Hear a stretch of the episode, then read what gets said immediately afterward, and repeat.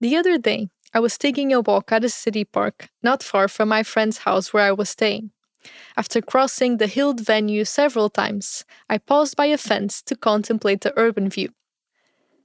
Among the multiple blocks of plain buildings housing hundreds of lives, a soccer field interrupted the landscape. Though empty of humans, I wondered about the bodies and stories that stepped on it frequently, and I pondered too what their lives would feel like had the field not been placed there. Soccer, or football here in Europe, has been a peripheral part of my life since I was little. For over 19 years, I lived beside a football field, which every weekend served as the background noise to my existence, with children and parents clapping their hands and cheering loudly. One of my brothers plays professional football too.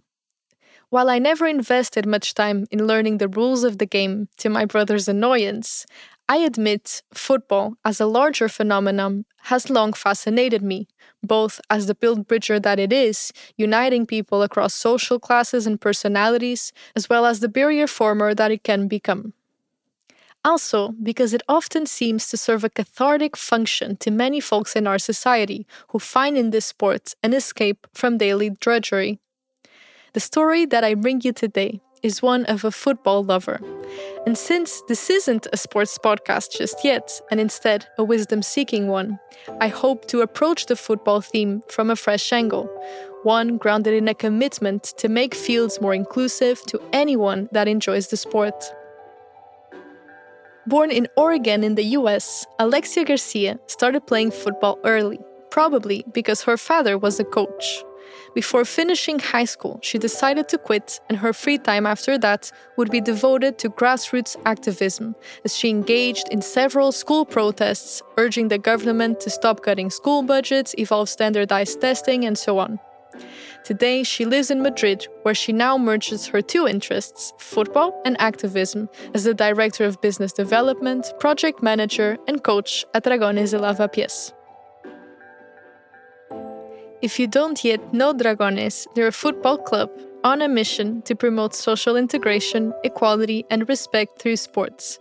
Founded more than 10 years ago by a group of mothers and fathers of the Lavapiés neighborhood, the most diverse neighborhood in Madrid, its aim is to provide the community with an affordable alternative to more mainstream, hyper masculine, and often overly competitive football clubs in the city.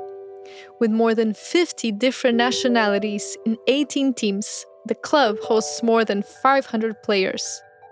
And in addition to hosting trainings and competitions, Dragones also facilitates a series of other activities ranging from English classes and barista trainings to programs promoting anti racism, for example.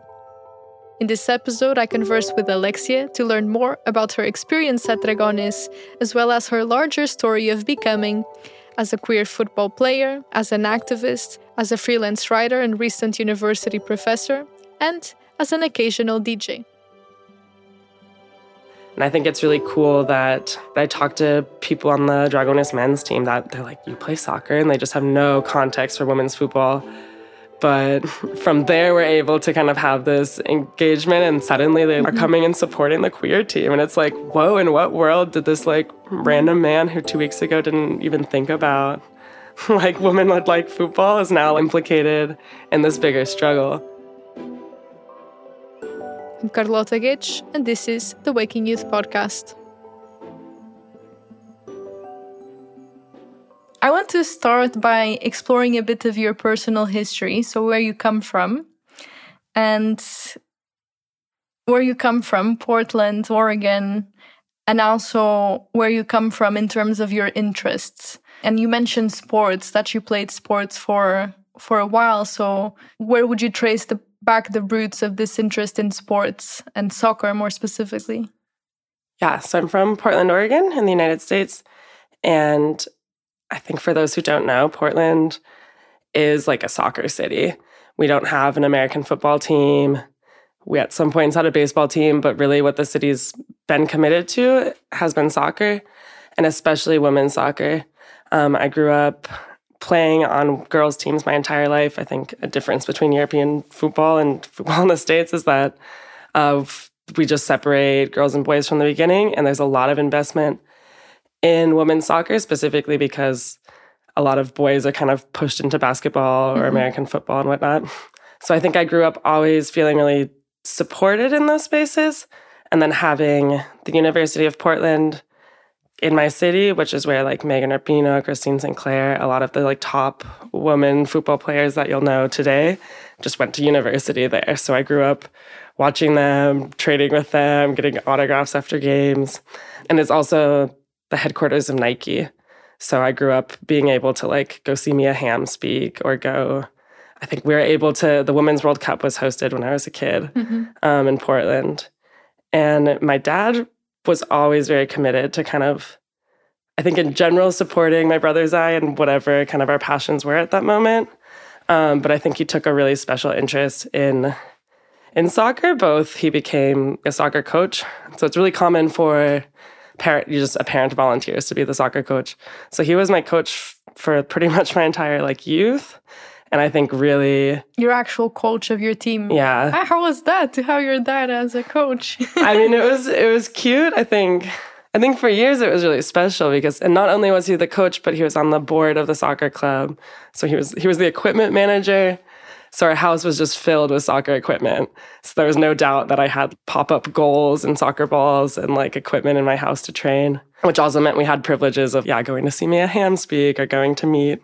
I met the Ghana women national team when I was like eight, right? Mm-hmm. And it's because he was so involved in like Portland soccer. But I know when I turned 11 or something and I started playing on like a club team, I remember coming home and just being like, Dad, don't don't coach me anymore. Like I have a coach now. um, so I think there's a point when you grow out of it, and I think, I mean, I think it pushes you to be better if you really love it mm. because mm. I don't know, you don't want to just be the kind of like privileged coach's daughter. I don't know if I ever actually felt that way, but but I know that I was in supported and encouraged in a way that probably my peers may have not been, just because my dad was physically there in every part of my like early soccer days. And then yeah, growing up, I loved it, right? Mm-hmm. And I think as kids, we were all very encouraged to take on our hobbies and kind of invest. Where our family's very like go hard or go home mm-hmm. mentality. So I was playing so much, I loved it. And eventually I actually kind of burned out. Eventually I kind of I just was never fast. I don't know. I like uh, got to a point where I stopped being one of the best on the team. Okay. And I quickly kind of shifted some of my interests and got really involved in activism. Hmm. At what and, point, more or less, in your life? Uh, towards the end of high school. And, and I think what's interesting and important until today is my interest in women's football as like a political fight and you as like a woman player. I always say it's hard to separate that from activism just because you receive so much sexism in every kind of sports space. But no, I think my I really shifted to organizing in Portland with Portland students and organizing around different kind of like global injustices and whatnot. So this um, was not connected to football initially. It no. was just activism. What were you yeah. doing? Um, yeah. So towards the end of high school, we started a Portland Students Union, which kind of started out of budget cuts to the public schools and I just got really involved kind of across the whole city of Portland, organizing different protests and like kind what? of. We had, honestly, it was really impressive.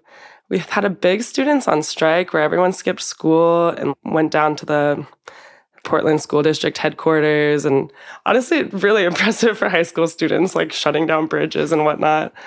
Um, and some of them were really massive protests. And then I think I always straddled being in really like kind of activist protest spaces and also very more like going to the state capitol to talk to legislators or mm-hmm. going um, to the school board. So then I simultaneously was like elected to be the representative on the school board. And I, I just totally, at this point, kind of quit soccer and mm-hmm. shifted my focus. And yeah, we, man, I, honestly, this stuff I do think shaped a lot of who I was I mean, I wouldn't say more so than soccer, but it took a different turn, definitely.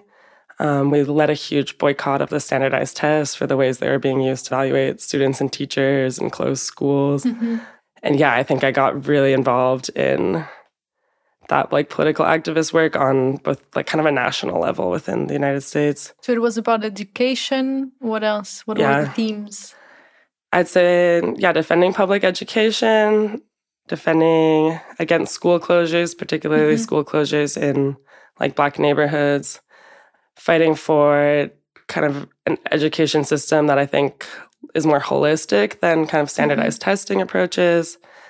And yeah, I think definitely any sort of fighting against budget cuts and supporting like we deserve schools that have art programs, that have and have sports programs, in, including that but just seeing the potential of what a school could be versus the situation of our public schools and the current continual like degrading Mhm. things that are coming down from national legislation to justify the closure of schools and justify the privatization of our schools. So yeah, my senior year of high school, I was much more involved in that and I kind of quit soccer and didn't actually Was it hard to quit? at that point I was so burned out and I think I think it's probably true anywhere but in the United States it was very I think I mean I think it's true so many places where for kids who are in, involved in sports you get to an age where just like your coaches are allowed to be mean to you. Like the demands on you are so intense. And I think I kind of accepted that I just like wasn't at the level I wanted to be and I felt like limited in how much I could even do like additional training to get there, which I don't know. I think it's true that it never stopped my love for the game, and then I always still watch the World Cups, and I was always really invested on like a political level, honestly, following it from like later all the protests within the women's national team and whatnot. But no, it wasn't necessarily hard. At that point, I was so like done. It wasn't Yeah. hard to quit. And you mentioned sexism and you mentioned being done. I don't know if those two are related. Um, but what were you? It was the burnout. It was the abuse. What what was it? The strictness of it. Understanding that you're not wanting to do it professionally. What? Yeah. I mean, I think I think I honestly accepted that I wasn't at the level I wanted to be mm-hmm. at to be able to be playing just to be able to be playing, right? Like I was on the bench and that's not fun. I don't know how much sexism actually impacted my decision to quit. I think I think that's more of a problem in Spain. I think that's more of mm-hmm. a problem in other places. Although there's definitely the narratives of you kick like a girl, you play, you know, Yeah. like basic messages you'd hear. hmm I actually think football in the States or women's soccer in the States is not. I would say here it's, I don't know how familiar you are here, but it's very political and it's very queer. Mhm. There's a lot of lesbian women who are really involved. I think because your identity is already kind of subversive or, I don't know, non We'll non normative. We'll yeah. We'll Okay, if you want, we can wait on that. But I think that that's not the case in the States. I think the States, it's any, like a lot of different women feel really welcome in those spaces. And I actually think I was kind of like the queer one on the team, or I was the one who wasn't as, I was so like politically engaged. And I think my teammates weren't. I think that actually, I didn't, I said, I'll just say I didn't have friends. and that's, that's You fine. didn't have friends? Not really on my team. I didn't connect that much with the girls on my teams, which I don't know. That's that's fine. that could be up for a whole host of reasons, but yeah, I think I was much more in like alternative Mhm. spaces than most of my peers on the football team. But yeah. Okay. And you mentioned that uh, those two things, sports and the activism, shaped you. Mhm. Perhaps even more the activism, more so than than the sports. How would you begin talking about in what ways they shaped you? Um, I think I guess I'll start with the activism more. I think it's clear the ways that I feel shaped by it. And how did you start? Did you start out out of your own initiative? Did you have a mentor? It was with your friends. What? How did that come up? Yeah. Not a lot of high schoolers are activists. No, I think it was, and it was really unique at that time because today in the United States it's very common. Mhm.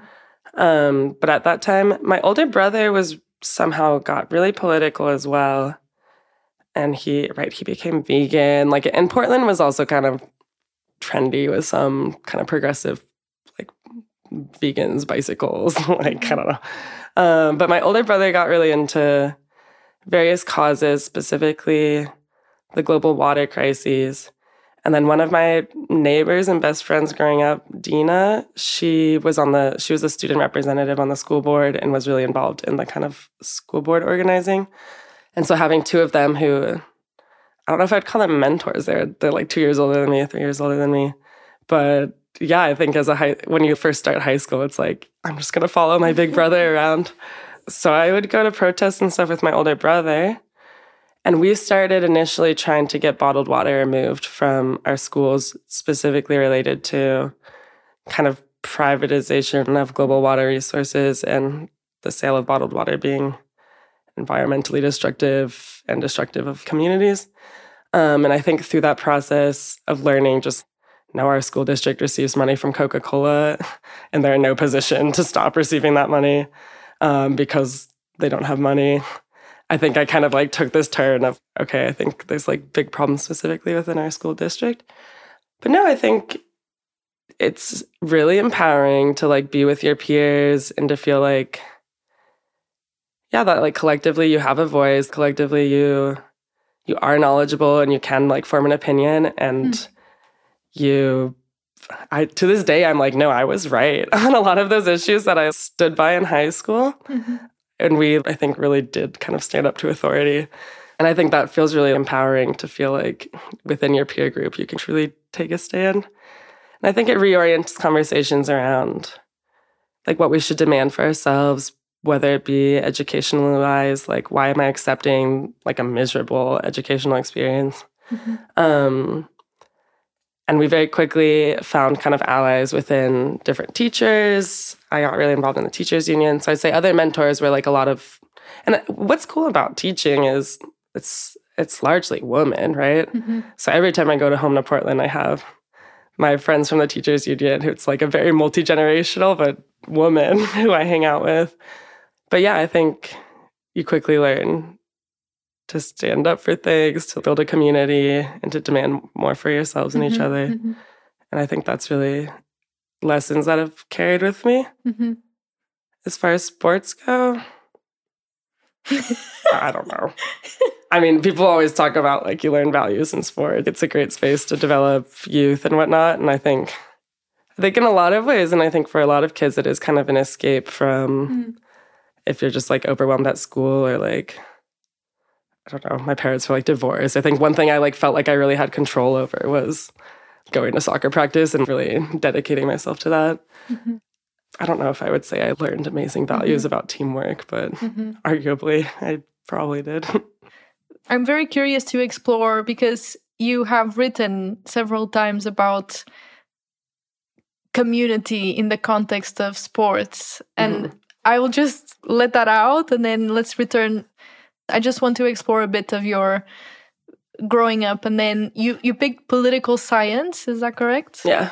Why did you pick that? I mean, it's pretty obvious because you're involved already in very political things, but what was what was calling you there? Did you reflect much about that decision? Just sort of happened? How was that for you? Yeah, I mean, I think I went into university, so I took a gap year um, before starting university. And I interned at the teachers union in Portland, and then I moved to Seattle and worked on another like teacher union campaign there. Um, so when I started university, I think I came in very confident with an interest in education politics and kind of like a political perspective that I think, again, not a lot of my peers kind of entered with. And then I think I actually got kind of lost and was kind of like, there's like so many things to choose from. I have bad ADHD. I don't know. So political science was actually the the major that was kind of easiest to get all the credits for, mm-hmm. and allowed me to have the most diverse range of other classes beyond political science. So I think I actually chose it to be mm-hmm. able to have the flexibility of taking a lot of classes in education, geography, history, as well as political science. Mm-hmm. And our political science department I think a lot of people, when they think about it, they think about just government, mm-hmm. but ours was very international, post colonial theory, gender theory, queer theory, um, which I'm really thankful for. And mm-hmm. I think I had a really great educational experience at university. And I was also very involved in solidarity with Palestine work. Mm-hmm. So I think that shaped How come? a lot of my interest in those courses. It was kind of random. I met people before university who had been organizing in that work, and they were kind of like, this is where you should put your efforts for campus organizing these years. And I can't say I like knew that much about the history mm-hmm. going into it. And I had a basic sense of, okay, anti colonial struggle, solidarity with Palestine. But when I arrived, I just immediately signed up for Students for Justice in Palestine and did immense amounts of kind of like research and organizing. And we launched like a huge campaign, a boycott of Israel campaign.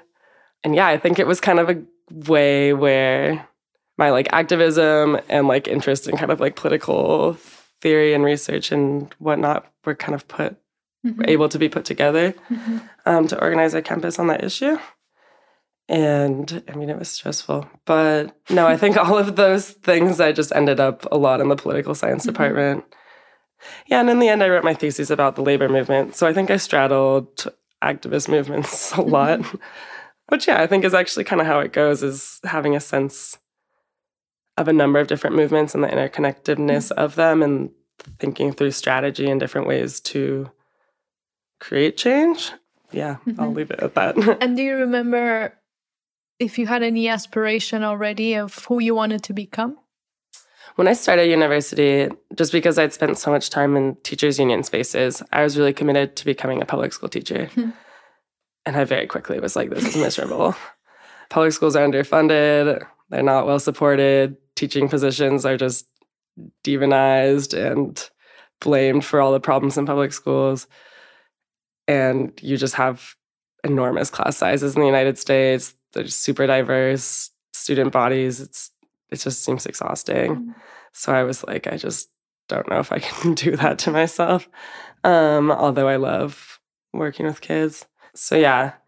And I think I had come in with so much educational experience that the education department, I don't want to sound super arrogant, but I was a little bored. I was like, come on, guys, like I know this.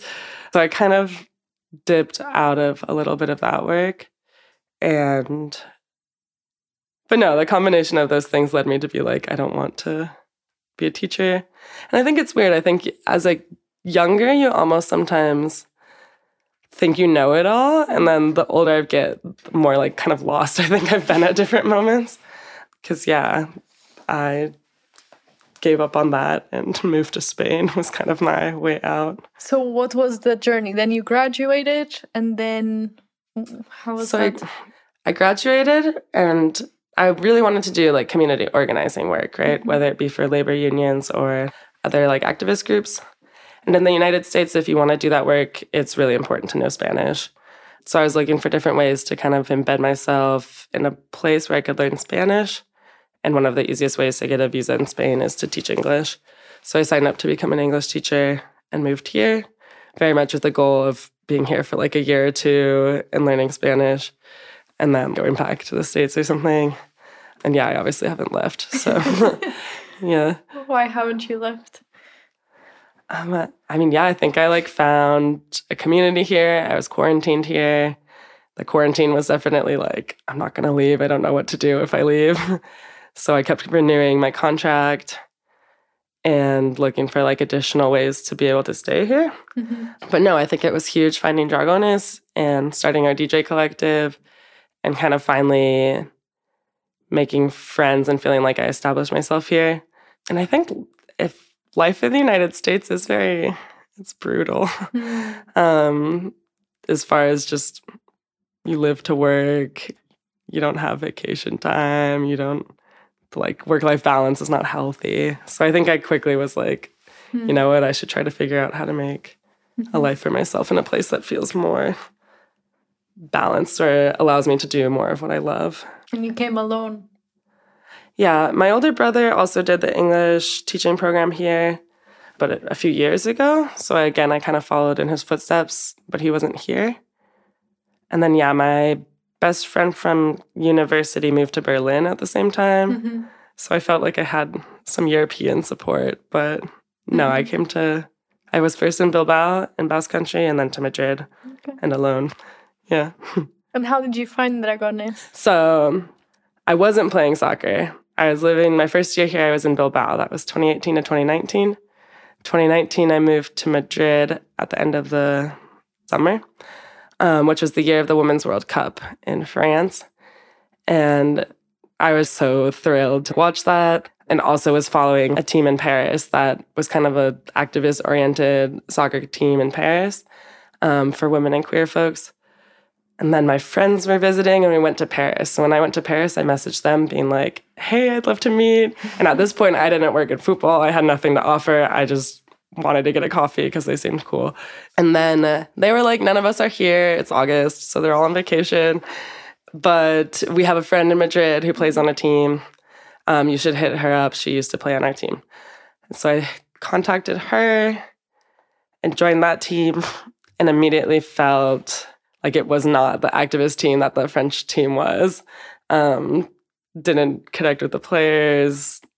In that team in Madrid. Yeah. Mm-hmm. and was a little disappointed. Why? Okay, I'll be very honest. a bunch of them were police, and I'm like police. super activisty. and I was like, I can't be on the cop team. And it, and it was weird. It like affected me to like my stomach, right? I was like, I can't go. These these girls, right afterwards, they go and like harass people in Lavapiés. I can't be on this team. So then I was in Lavapiés one day at a bar and I just randomly met Fra, who's our coach. And I'm like asking him about the club. And my first question is, Are there police on the team? and he's like, No, that's ridiculous. We're the like Club in Lavapiés, an activist community project that seeks to like build a safer neighborhood, but not through policing. So I, um, I was like, sign me up and quit my other team. It ended really poorly. and yeah, I just started training with Las Dragones, which initially it was started by the moms of the players in Dragones. Mm-hmm. Should I give background on Dragones or do people know? Yeah, go for it. I'm going to explain, but I think it will be nice to hear in your words. Okay, yeah. So Dragones started in 2014 Today it has over 400 players um, from over 50 different nationalities. So it's super diverse, based in the Lavapiés neighborhood, which is probably the most diverse neighborhood in the center of Madrid. And about a third of our players are women and girls. And a lot of that is due to the moms who decided they wanted to play. Mm. So the moms of the kids were like, we should start our own team. They started Las Dragones probably five years ago. And yeah, initially it was just kind of moms learning how to play. And then later I joined, and a number of kind of non moms, people mm-hmm. from the mm-hmm. neighborhood joined. And it's really grown since. So Las Dragones has like 50, 60 women who are all involved. And yeah, I think the cool part about Dragones is it's not only a football club, but really serves as kind of a network of support within the Lavapiés neighborhood, both with offering resources like English class, Arabic class, Wolof class to the kids and families. Offers all sorts of, I don't know, like a, during the holidays, we'll often get presents for the kids, or during COVID, it became like a food bank. So, different ways that we can kind of use the network of teams and families and the kind of trusting relationship that you build with them to create kind of other change or create a safer neighborhood mm-hmm, mm-hmm. through kind of just knowing each other and supporting each other. So that commitment to impact was there from the very beginning. Yeah, I mm-hmm. think Dragones at its origin was looking for a way to have an impact in the neighborhood mm-hmm. and looking for gaps. It's it's the only sports program in Lavapiés, and there just wasn't really a football club. Mm-hmm. And I think it's clear to anyone who lives in Madrid, but it's not a very kid friendly city, right? There's mm-hmm. very few green spaces for kids to play. And I think you really feel that in Lavapiés, where it's the plazas are filled with adults. There's police everywhere. It's like not. It's not really. Uh, does it create an environment in which I think a kid can feel really that they can thrive and be a kid? Mm-hmm. But yeah, so I joined. This would have been fall 2020. And how do you get inside, get involved with Dragones? Yeah, so I think I think I've always had the impulse to mm-hmm. learn the lay of the land and find a way to kind of get involved it didn't really happen until I got injured. So I like partially tore my ACL, just like a big time knee mm-hmm. injury. And they were looking for a coach, which I do think is like a classic football story is like you get injured, you retire, and you become a coach. This would have been 2021. And I was like, cool. I coach in the States a little bit. I like working with kids. So, um, yeah, I agreed to coach. And and it was really hard at first. My Spanish was bad. so it was honestly really hard. And not only are you like immediately at the center of this thing, but right, you have all the parents, all these families. You're like, I don't know, having to be half a social worker, navigating whatever other conflict. Yeah, and then I think Dolores wanted to start Dragones English, and I was okay. Yeah, let me do it. Like that's I the classes. Yeah, so we offer free English classes to both the kids, and then we have an adults class as well. For so I free. think for free Mhm. with yeah, mainly volunteers from the United States who are, are like simultaneously teaching English here. So I kind of got that program running. And yeah, more and more just was like, oh, you need to apply for a grant and it's in English. Let me do it. Or you have anything that was in English, I was just offering to do. And yeah, I mean, Mhm. I think it's a cool way to immediately integrate yourself into the community and also a great platform to kind of start to change, I don't know, football spaces and lava Mhm, BAs. I don't know. Just a parenthesis. You, and you were you teaching English on the side at this point? Yeah, so at this point, I was an English teacher. Mhm. I spent three years, yeah, one year in Bilbao and two in Madrid teaching English. Then I won a grant to learn Spanish. And then I did a master's. So, hmm but yeah, I was working in a public school.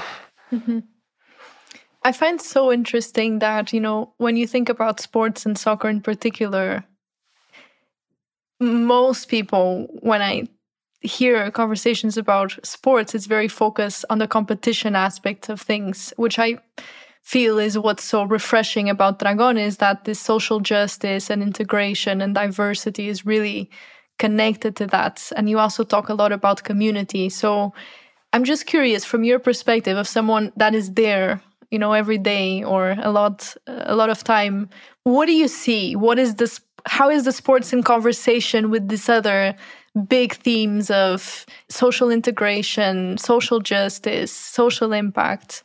How are these things connecting? What is sports doing there?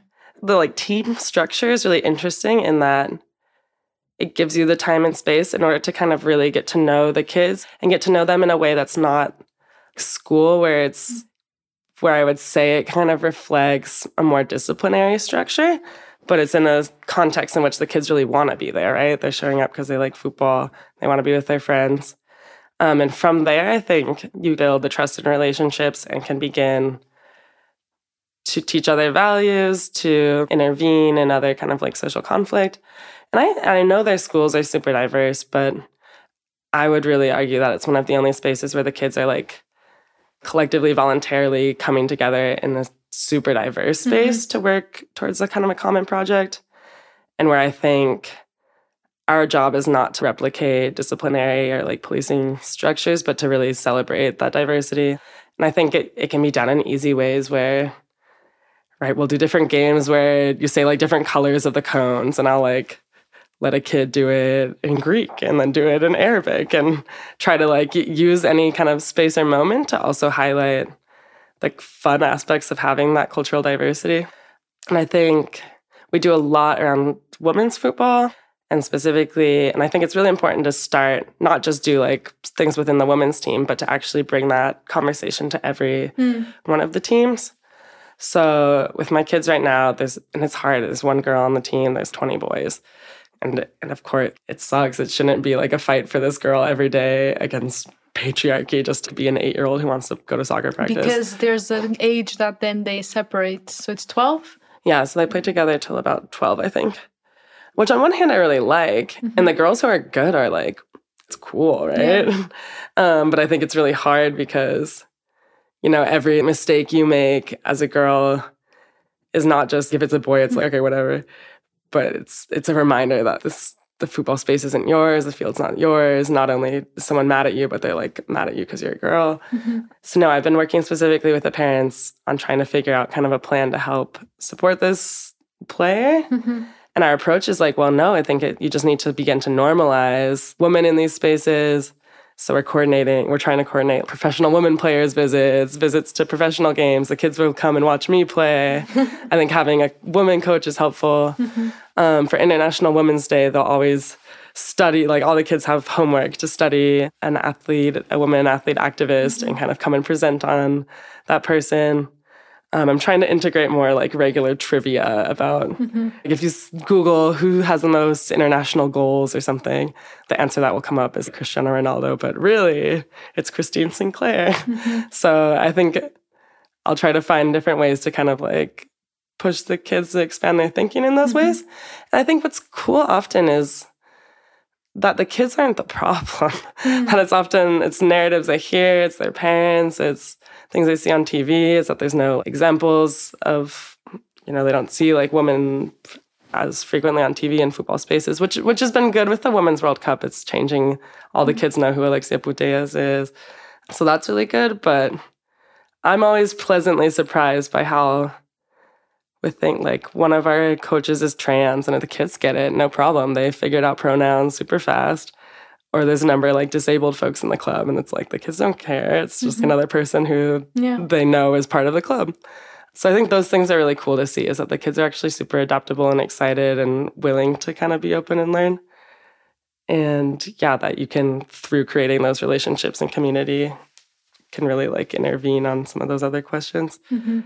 And yeah, it takes time, but mm-hmm. I think that I think that answers your question. Um, this might be a, an obvious question, but I'm thinking that someone who might be listening to this who is not involved in the world of sports or even football or even social justice and activism, you know, particular particularly soccer. I come from Portugal where there's a big culture of soccer and it's all about men's soccer. And and it's such a big part of the culture and what it means even to be a man. Yeah. Why do you think it's important that we talk about these things and we give examples of role models and that we open up these conversations, we have these conversations? Why is this important? Okay, I would take it in a couple different directions, I think. I think first is if we love soccer. Now our goal is for people to feel comfortable and confident and excited to play this sport and that I think we would actually be playing better soccer even if spaces were inclusive, if people felt that they could show up and be their full selves in those spaces and that they can yeah, right? Like when I talk to the one girl player on my team, it's like she loves soccer and that's mm-hmm. really cool.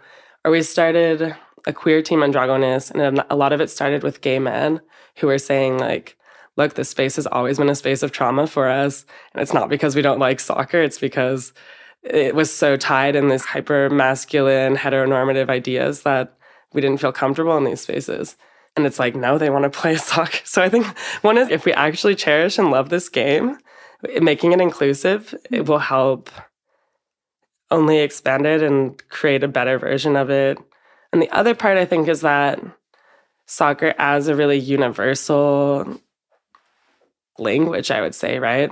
What's really cool is you get right i have kids that moved a month ago and the first thing they do is look for a soccer club is mm-hmm. like when they arrive in spain it's it's a great form of integration and it's a great way to it's something you know it's it's played so globally that i think that alone makes it a space where you get a really cool meeting point from which then you can begin to work on other social justice issues right and I think it's really cool that I talk to people on the Dragones men's team that they're like, you play soccer, and they just have no context for women's football. But from there, we're able to kind of have this engagement, and suddenly they are mm-hmm. coming and supporting the queer team. And it's like, whoa, in what world did this like random man who two weeks ago didn't even think about like women would like football is now implicated in this bigger struggle? So I think knowing that it's a hyper diverse kind of uh, meeting point allows us actually to engage a lot of people who might not. Mm-hmm. I mean, mm-hmm. they're not going to just show up for whatever activist meeting or whatever else. It's a way to kind of bring that conversation to those spaces as well. Um, so I think as a tool for organizing for broader social justice, it's a really important space to be in. And yeah, I would say kind of those two our love for the game and our love for and our greater commitment to social justice. It's mm-hmm. a really important space to be actively having those conversations mm-hmm. in. And how do you see what comes to mind when you think about the impact that Dragones is having in the community? Do you have any stories, any specific examples that come to mind? Because I also know, or I read that you were or you are involved in organizing some workshops and some programs to help, also help with the integration of refugees, for example, and a lot of these women initiatives, or other things that come yeah. to mind when you think about the ecosystem of Dragones. Yeah, I mean, I think kind of what I was saying that it's a like a lot of people show up mm-hmm. just looking for a soccer club, and it's one of the only like inexpensive options if you want to start playing football in Madrid and and one of the most diverse clubs, right? I think our men's team is largely players from a refugee background. Mm-hmm. It's almost entirely black.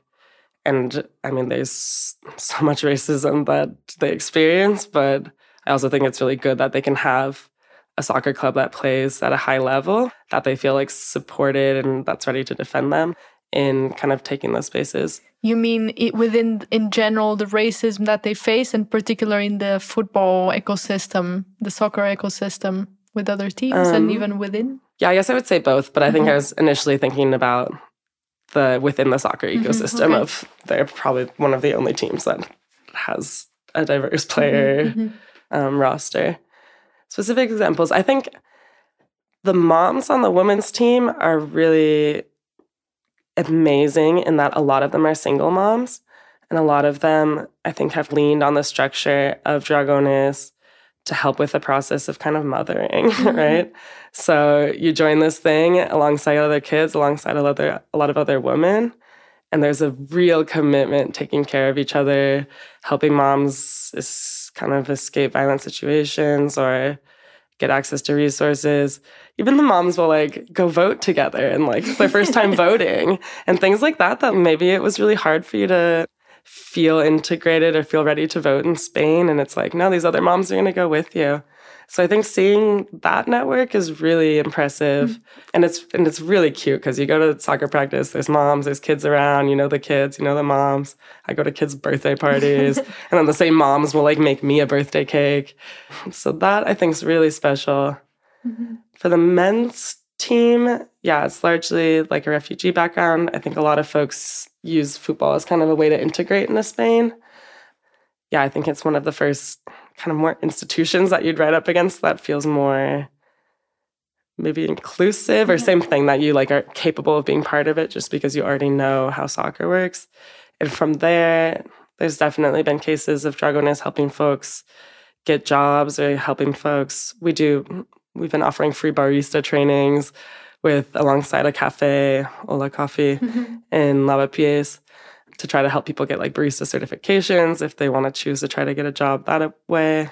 So I think looking for additional ways in which we can always provide resources, job training, support to folks who are navigating having recently arrived or navigating finding a job um, is really important. Mm-hmm. And I mean, yeah, with the kids, I think it's just cool that they're in this hyper diverse project together. And I think a lot of them that might not maybe excel in school do excel mm-hmm. on the soccer pitch. And it is cool that they have a space that encourages them and supports them and where they can feel confident and that they're not going to be met by school disciplinary structures. And that I think if they need support, it's like, okay, yeah, we have English class, we have math support. So, any ways that we can mm-hmm. from there then help them in other areas of their life in a way that they the families already have like the confidence or trust within the organization i think is really important as well mm-hmm. yeah okay now returning a bit to your story as we wrap up thank you thank you for thank you for like guiding this because i feel so like yeah, i have no okay. idea what's going on it's a lot it's a lot so you also write i read you your stuff me? i really enjoy your stuff huh You Googled me. Yeah. What did you find? Of course I Googled you. I'm interviewing you. what did you find? I'm curious. Well, I found what you have online. What is the writing for you? You put online that it was around 2020. What is this writing impulse? I'd say I do a lot of freelance writing mm-hmm. in kind of different areas. Some of it has been more like activist focus, and others has been more I'll do like travel blogging. Mm-hmm. Just I, you can request free things as a travel journalist. Yeah. um, and then I also do like tech writing and whatnot. I think, I mean, I think writing is part of like a c- commitment to continuous learning, hmm. right? I think you learn a lot as you process it through writing and getting it down on paper on a document. Yeah, I think you learn a lot through that process and thinking about how to kind of format your ideas and present an argument. Um, I think I have an academic edge that I like do really want to sustain and do am thankful that I can continue to do that through mm-hmm. writing. At different moments, it's definitely been more to like amplify voices.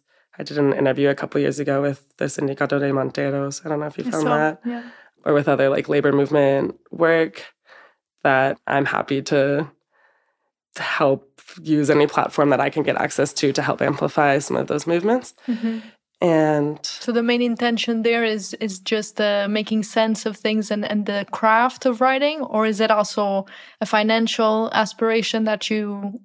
Yeah, I mean, I'd be lying if I said mm-hmm. I didn't do a lot of the writing because it's also a way to supplement your income, which I haven't.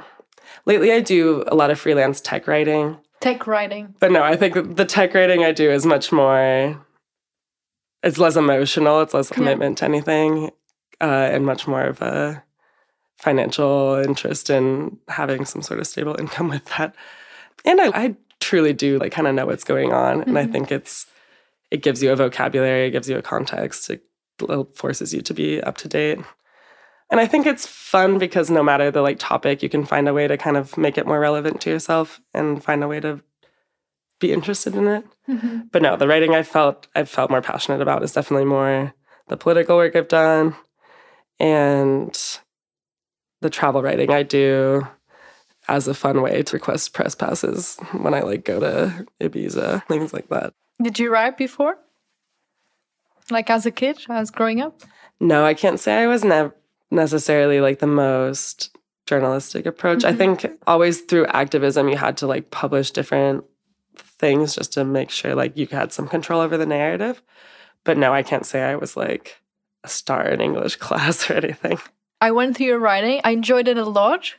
And I saw the journalistic mind a bit and that curiosity of the, the social justice and the activism, which is clear that you're curious about those things and that's why you're doing that. And then the post that I find most moving was the one you made about your trip with your friends to the skate parks. That was okay, really good. That's that was very moving, nice. and that gave me a lot of insight on the work that you're doing also at Dragones and this intersection of the sports and the community and you know bringing people together. It was very beautiful. It's so funny you found that. that one was very like, I'm going on vacation and I want to yeah. be able to pay for this somehow. Mm. And I can write an article about it and they'll pay me something. But yeah, I think. Didn't you just start doing it? I just started. I have a friend who is the all star freelance okay. writing of sending pitches out. How does it work? You basically write, sometimes you can find online, they'll be looking for specific articles on specific topics. If you go on Twitter and you look up Pitch Me, you can often find a number of, we're looking for articles this month that relate to like International Day of Novels. Mm-hmm. Like, but yeah, I just, with a lot of it, I sent a cold emails out being like, hey, I'm going on this. And I, I started freelance writing mainly to do travel writing, which is a, a huge tip is we went to Switzerland and you just email the tourism board of the country and you're like, I'm a journalist, I'm here on assignment. Can you get me like a free whatever? And they'll give you free public transit. And in Switzerland, that means these rail passes mm-hmm. on these insane trains all through the Swiss Alps. Mm-hmm. So um, I started very specifically with the Switzerland trip in mind mm-hmm. and wrote, and it, yeah, I wrote about queer girl vacation. And if you can find an angle, queer woman, make it like people want your writing. And I do think I'm in a weird privileged position where I can write for publications in the States, but yeah. be based in Europe, which very few freelance writers are going to be able to churn out content from mm-hmm. Switzerland, Germany, Spain, Ibiza. I don't know. Mm-hmm. So, but no, I think for me, it's also been just a way to keep different like outlets open and has only resulted in positive things. And I think is is fun. and I like being forced to kind of process and figure out how to tell a story. Mhm. But that's funny you found those articles. I don't norm that stuff that I just don't even share. It's like I do this very specifically to get press passes. Mhm. But I'm glad you I'm glad you did your research. Yeah. Okay, yeah. And you know, I know that you're now there's this visa reality as well of as an immigrant, and you're doing several things because you work part time, no, at Dragones. Yeah, but I'm volunteer there. Yeah. Mm-hmm. You I- volunteer there. And I coach, so I guess Mhm. I get paid to be a coach. Okay. But So how do you? My question is, you know, we we talked about your past, we talk about the present, and now looking a bit at the future. What are you sitting with now? What do you? If you're struggling with something of, you know, where am I going? What am I doing? What do I want to be doing? The same question of who do I want to become? Where are you at? yeah. So this week I finished my master's. so I've kind of given myself some space to Mhm. think through this question even In for myself. Um, I, yeah, I studied business administration here in Madrid, and at this point, I'm I really want to work in football and either developing women's football or football for social justice, social change.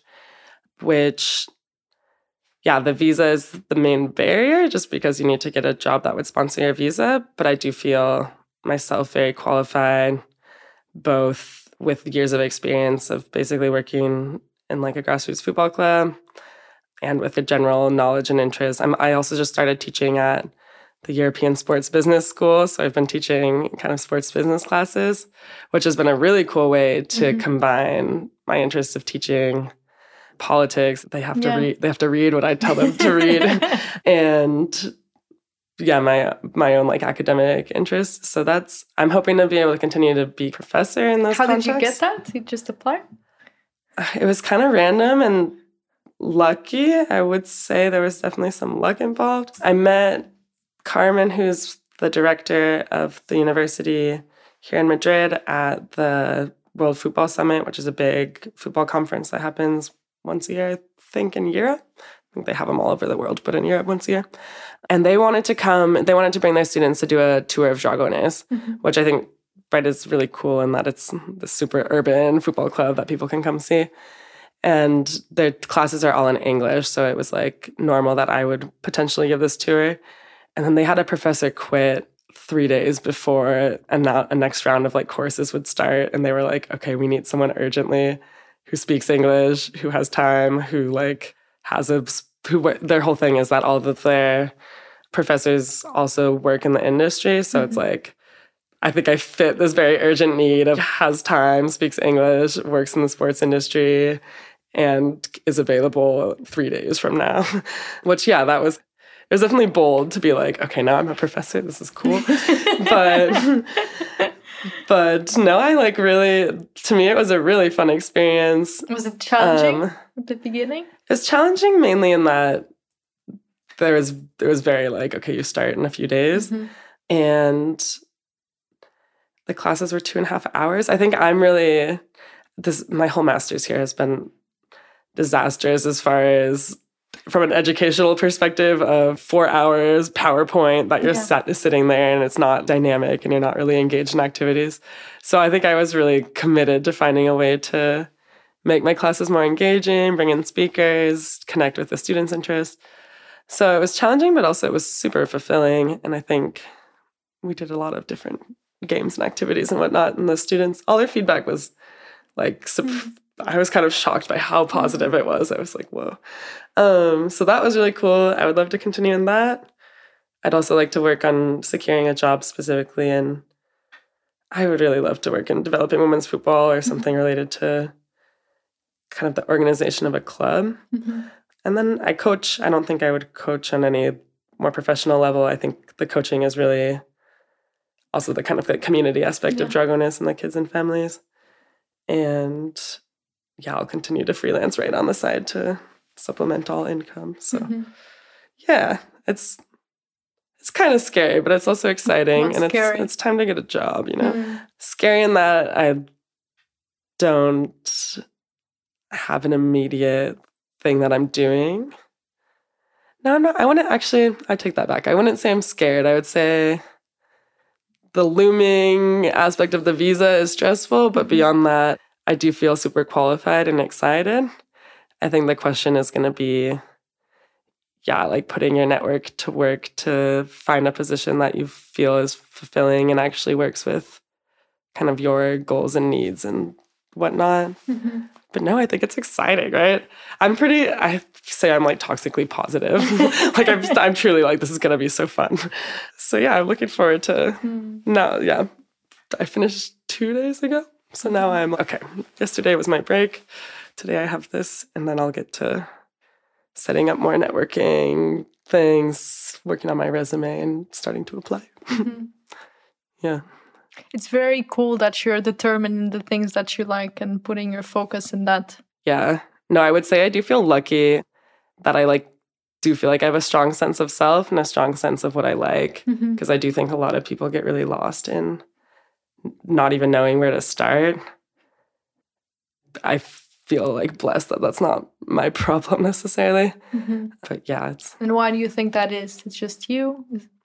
I would attribute it a lot to my dad. Mm-hmm. I do think our whole lives were really, for better for worse, this kind of toxic, like, you can do it if you work hard, just we'll support you no matter what, follow your dreams, like kind of narratives that all of my brother, I have two brothers, and everyone's very like, in that area doesn't feel a lack of confidence, mm-hmm. which I think is really special because I think a lot of people do just get really lost. Yeah, I think